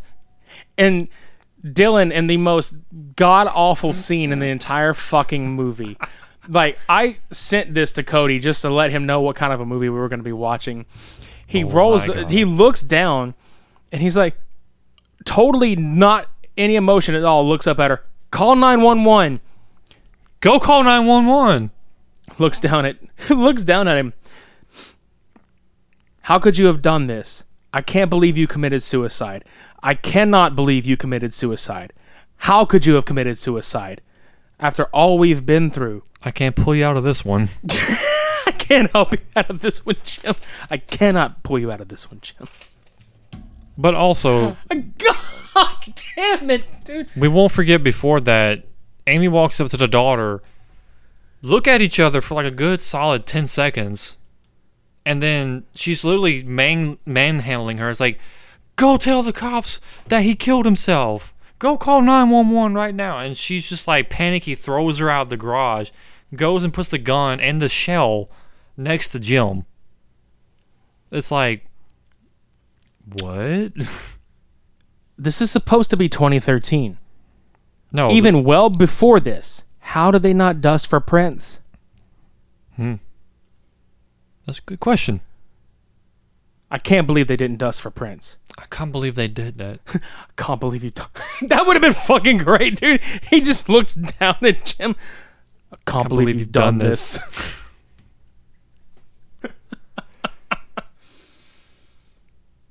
God damn it. Why have you forsaken me? But guys, look, the way he held him, he picks him up and he's holding him in his arms and he's just and I'm not even joking when I say that that was his delivery. I cannot believe you. It was not even like a crying like I can't believe you did this. He was it was almost like scolding a small child for like doing something you've told them not to do 50 times in a row. Super monotone. Super monotone, super dad mode. Can't believe you've done this. I cannot believe you committed suicide. I cannot believe you committed suicide. After, After all we've been, through, I cannot pull help- you out of this one. what the fuck? Like it's God damn. So dry. Just nonchalant. it's, just, it's as dry as this fucking movie It's like, is. Jim, you disappoint me. It's as dry as Jim's wife's vagina. It's probably what ugh, You're welcome. drier than that wine she's drinking. Oh God. Red, red wine. Stay close to me. Yeah. Sorry. He's not. No, I'm really not. So out of that shit, right? So goes back and then uh, Dylan on the phone refuses his book deal. He and I, this is, I have this in order because it's like okay, nothing really fucking matters. He refuses the book deal, throws a bunch of shit while refusing the book deal. Like he's on the phone and he's like ah throwing a book into the laptop three fucking times over. He visits a different person, a different psychiatrist or psychi whatever the fuck Some random old person. about the stone. Emily outs Dylan's research to the psychiatrist that he visits to get his medication from, or that was giving the medication. Dylan and Lee and Leah confess that they love each other. Emily's addiction is getting worse to the point where she fucking overdoses. All the while, Dylan and Leah go visit the forest where they found the black cube when they were eight years old. In these painfully long fucking shots. And it was funny because it was almost a recreation of the opening shot when they're like, hey, we found this mushroom. 10 seconds of awkward shot. I forgot about the hand gestures in the beginning too. Whenever Dylan had his hands like literally, this is the mushroom. Like, That's the mushroom. That's the mushroom. yeah. And then they do it again. Same time. So Emily overdoses while they're out there. Dylan and Leah go ahead and make that shit Mushroom Kingdom official and go ahead and they fuck it up in the woods. It's Mario and Peach. This is like the I don't even know what to call it. This, this is like the the um The precursor to Mario. it's it's definitely a curse. yeah. If, if anything.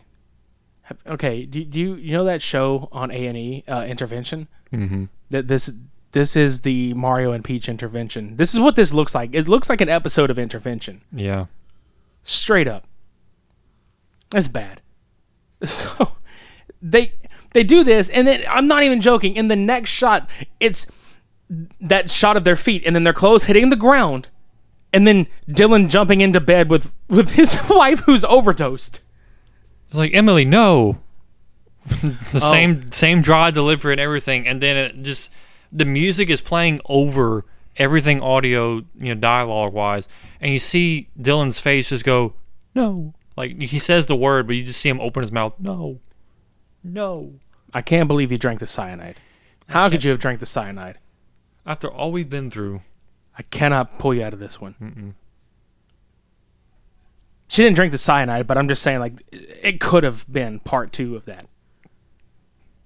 Well, I mean, they did have that sequence where she had her hand on the glass of wine and just spilled onto the the sheets, and I'm like looking at Dylan, and Dylan's like, uh, "Oh, Emily, you spilled the wine on the. I can't believe you did this, Emily. I can't believe you spilled the wine on the sheets. How am I supposed to scrub this? Looks at No, no, the, looks at the mattress and the wine stain. I cannot pull you out of this one. no! I cannot scrub you out of this. one. cannot scrub you out of this one. So, um, there's a, a line delivery which is just like, what the fuck? He he's holding and imagine if you will, sitting at a desk with your elbow on it, and you're kind of like your hand is turned over with the phone in your hand. He's one hand types like two things into this LG flip up miniature keypad. Piece of crap. Emily's dead. Drops the phone. And that's it. Like he speaks it into the phone. It's not even a fucking thought. Emily's dead. Yeah, Emily's dead. Drops it. Mic drop. Oh, I can't wait any longer. He slams the book into the laptop Mm-hmm. because he's ready to reveal his secrets. But Plot twist. Leah is kidnapped not long after he reveals everything he's doing to Leah. He's like, I'm going to go expose the government and blah, blah, blah. So with a weird sequence of kidnapping. Like what looks like to be like hydrogen per, hydrogen peroxide bottle with a rag, it's supposed to be chloroform. Basically, the guy it's like all hoodied up and shit grabs Leah, and Leah's like kind of doing this like "Uh, "don't touch me," like push you away, kind of thing, and you know pulls her around the corner of the garage. Hey, does this rag smell like chloroform to you? you know, knocks his like instructions out of his pocket and her purse falls to the ground. Then here comes Dylan, right around the same corner. Not even a second later, It's on like, the phone with her. Hey, Leah, you know, I just got in the driveway and I happened to find your purse. You I'm right in front of the door now. right, right here on the floor. Leah, where are you? Like he's still on the phone while he's saying all this, looking through the purse. I was like, okay, Leah, where are you? Tell me where you are. I need to know where you are. This man needs an Oscar. Yeah. so proceeds to go find Leah. Magically, like with those directions he obviously picked up, but the way in which he finds her. Yeah, it's just a fucking like warehouse, like those, you know, shutter doors kind of thing. It's like a 24 hour storage area Yeah. place. And he finds her in this black trailer. With the guy passed out on the side of it, and he's just like, "Where is she? Who's Leah? I don't know who's. Le- I mean, who's Swear to me!" Swear to me!" so he grabs a bottle next to the guy. It's like, "Where is she? Where is she?" And just slams on his head. fucking, fucking, Doesn't even get an answer out of him. Just slam. he's like, fuck this. Breaks the bottle over his head. So he proceeds to go to the trailer door and he just stands right like nose to it and f- somehow phases through the door. I know, right? Like he just, just, just teleports into the doorway. yeah, it's great. It's just why though? But, he gets in there and she's all like, "Who's there?" And it's fucked up because you think she would hear the door open and shut. But then there's Dylan like, Where, how, how the fuck that? It's like, I don't know what's going on. And he starts to tell her about some stuff. And he's like, I'm to put the gag and stuff back on you. So just, I need you to trust me, okay, Leah? And then picks her up, walks her to the door, and they both phase through the door. Why? How? How? No explanation for any of this shit. The stone is supposedly magical, but none of this is is Mentioned. nothing. There's no exposition to this stone, its power, or anything. It's not Infinity Stone. We know that. No, it looks like you know those. Okay, you guys know those reusable frozen uh, like ice cube things you can buy. Yep. It looks like a black one of those. It's like you put like dark cherry Kool Aid in the freezer and it came out of this cube. Yeah. Th- Yeah, we, we're allowing you to sit and think about this for a minute. Think about, sit there and think about what you've done. We So- can't believe you've done this. Yeah. So- then they proceed to go home. uh, man in black enters the house and mirrors and shit fucking shake on the wall Like they're Paranormal laying- activity kind of shit. yeah they're laying down um dylan wakes up um and leaves a message on the machine. He's like, "Oh, I'm sorry, I had to leave," and blah blah blah, because he's he's going to make this big announcement somewhere, and he happens to find the book in the middle of the desert, and then these three like hooded people that like semi-transparent, you know, fade in for a little bit. He's like, "Should I be afraid of this?" No answer. Pans to the book, and the book disappears. And then we get the fucking weird press conference. Can I? I, I want to know who did he call to set this fucking press conference up? Where is it? Because it looks like it's supposed to be in Washington. This movie is very clearly not on the fucking East Coast. Whenever he's driving through what looks to be the fucking Arizona slash California, California uh, desert like valley areas Somewhere, yeah, in that general area. So he must have traveled all the way across the country in within- a car. Yeah, within a day.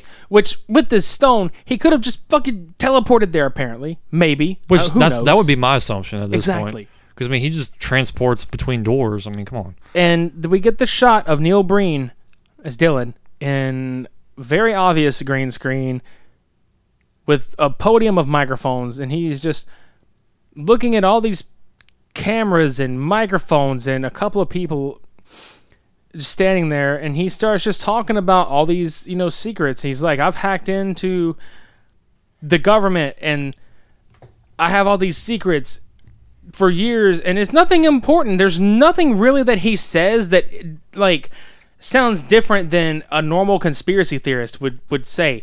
And even then it's not even like information that sounds like it's it's been kept a secret. He's like It's just like big corporations or like big corporations are cheating you. yeah, and then there's like six different people that are on the side of him, and they all have like their own little like monologue about how, oh well, you know, I've been cheating customers for all this time.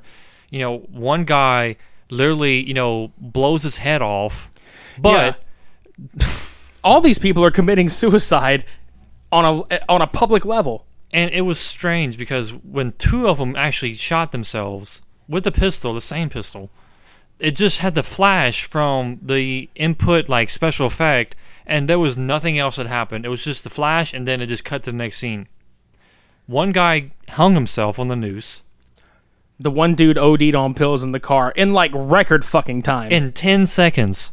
He put them in his mouth, and he just slowly leaned into the driver's wheel, the steering wheel, and just died.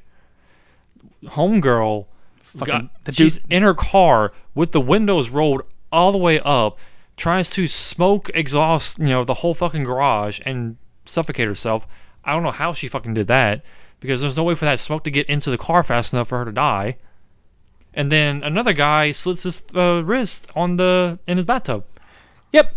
And then the most the most what the fuck moment is if we couldn't you know have many or like big ones enough in this movie.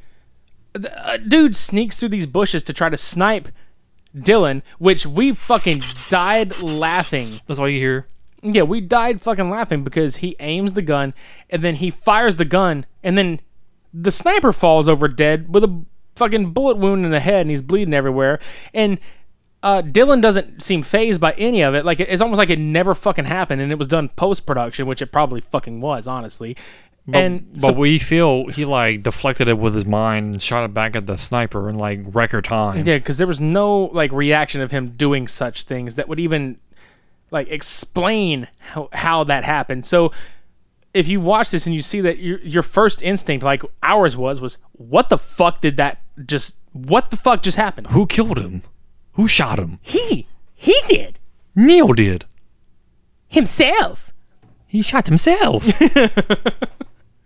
It is quite gruesome. Where the fuck is Joselito when you need him, dude? Like he would have made this movie a million fucking times better.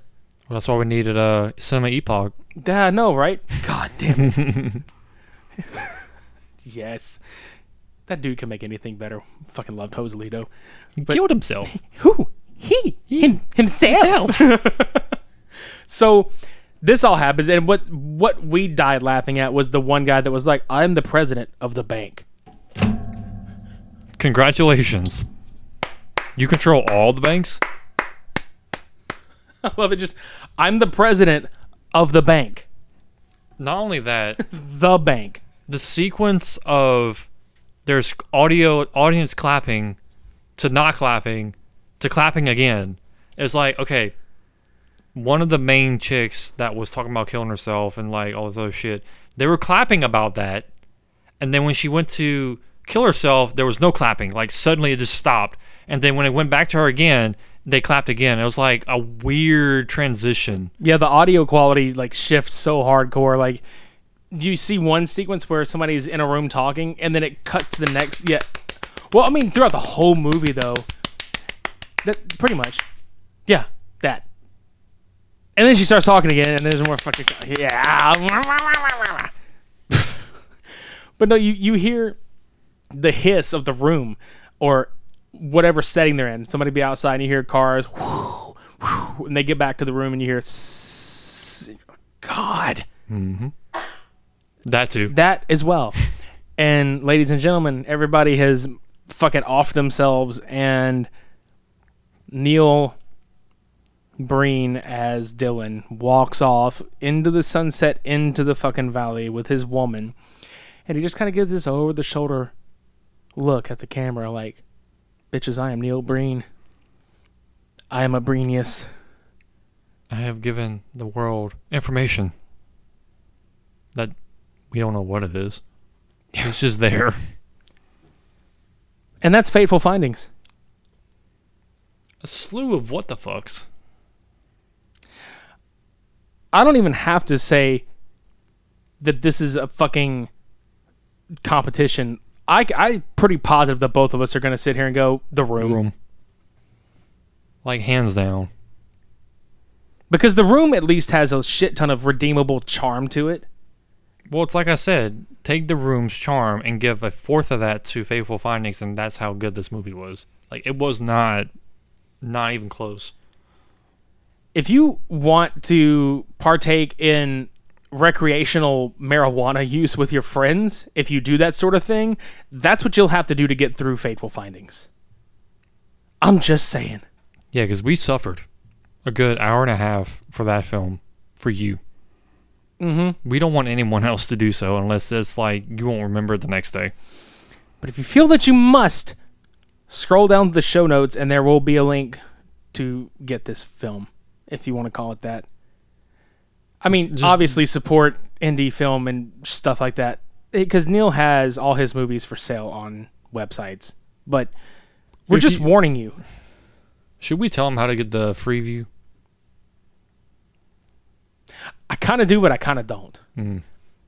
Look, if if if you put your um, okay, well, I'll I'll put it to you this way: follow the hub.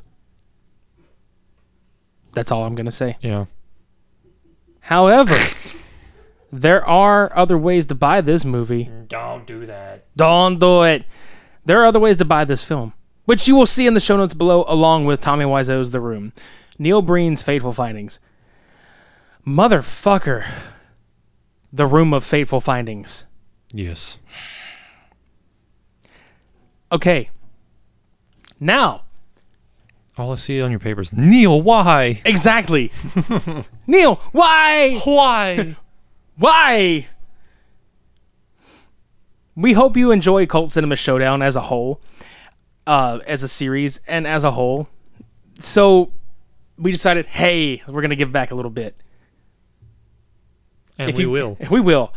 If you go to our Facebook page, facebook.com slash supermedia bros, and if you go to our timeline, the very first post that you'll see that we have pinned to the top of a page is a voting poll that will close on December 20th, 2018. We want you to help us pick part of the final Cult Cinema Showdown of 2018. Because the first part is Mortal Kombat. We need you to pick. Well, no, no. The first part is not Mortal Kombat. The first part is is, is Street Fighter. Oh, you said it was Mortal Kombat. No, no, no. I said I should have done this, but Uh, the first part is Street Fighter. okay, so Street Fighter. Yeah. So, if you want to go down and vote, we have a we have a section where you can click to vote. You can vote for Double Dragon or Mortal Kombat. The winning team, whoever votes for the winning film, like we'll and we'll announce it, you know, well before then because that episode's going to air on the 29th of December. So, on December 20th, when the polls close, we'll announce which film wins, and the people that voted for the winning film will get a free Super Media Bros button. Hell yeah. So, yeah, go cast your vote, motherfuckers, because that shit matters. Tell us what you want to roast. What would you like us to hash out with? Hmm. Because we already know Street Fighter is going to be a fun little motherfucker. Like, a lot of people didn't realize that Double Dragon was made into a film. Oh yeah. It, it was just as campy as Street Fighter. Mortal Kombat has its flaws too, don't get us wrong. But it is up to you. We really could not decide because it's like, fuck, these were just, these were the first, the kind of like fighting video game adaptations we thought about. It's like, shit. So you go help us decide. Do your justice. Also, along with the button, we will give everybody that voted for the winning film a shout out on the podcast as well. We will announce your name and say, hey, fuckers, you get buttons. Woo! Just like that. Fuckers, you get buttons. Butt fuckers. Butt fuckers. Any fucking way. Yeah. Any butt fucking way. Any butt fucking way. We've already told you about the facebook.com slash supermedia bros. If you want to follow us on Twitter, supermedia slash underscore bros. I'm sorry, supermedia underscore bros on Twitter. Something like that. Yeah. It's fucking, I'm tired. You know what it is. You know what it is. And uh, Instagram.com slash supermedia bros podcast. Well, we have a bunch of stupid fucking pictures, which we posted a couple of them earlier. Yeah, you need to go look at our stupid pictures. Right, meow. Right, meow. In fact, I think we we will post a picture of the buttons. We'll post a picture of the buttons up there. Be like, hey, here's what you can win. Why? Hawaii. so yeah, uh, we'll be back next week with a catch-all episode and and then some. Bunch of shit. It's a bunch, a bunch of fucking. I don't know why I thought about Detroit Rock City when that pizza hits the windshield. A hunk of fucking cheese. God, I love that movie. Yeah. Um. Oh, speaking of Cult Cinema Showdown, before the one you guys vote on, the next Cult Cinema Showdown episode is going to be Christmas themed. Obviously, it's December. Mm-hmm. We're going to have National Lampoon's Christmas Vacation going against Home Alone. Two very awesome films. Exactly. And you may ask yourselves, cult films, really? Yes. Yes. These movies have their own little cult following of people that, you know what I'm saying? It's a thing. So I mean, Hocus Pocus did, so did Ernest Scares Stupid. that's right. Basically the same thing. And I really wanted to do Ernest Saves Christmas, but I was just like, no, dude. Christmas Vacation, Home Alone. Those are fucking A number one. The shitter's full. well, I'm full, Yeah. and I, I think we need to get out of here. Let's do that. Ugh. My brain hurts. Ow. My brain hurts. Ow. Why so serious? Did not. That was the Room of Fateful Findings. Until next time, I've been Midnight Agent Raw. I did not hit Okami. Shades on. I'm not off.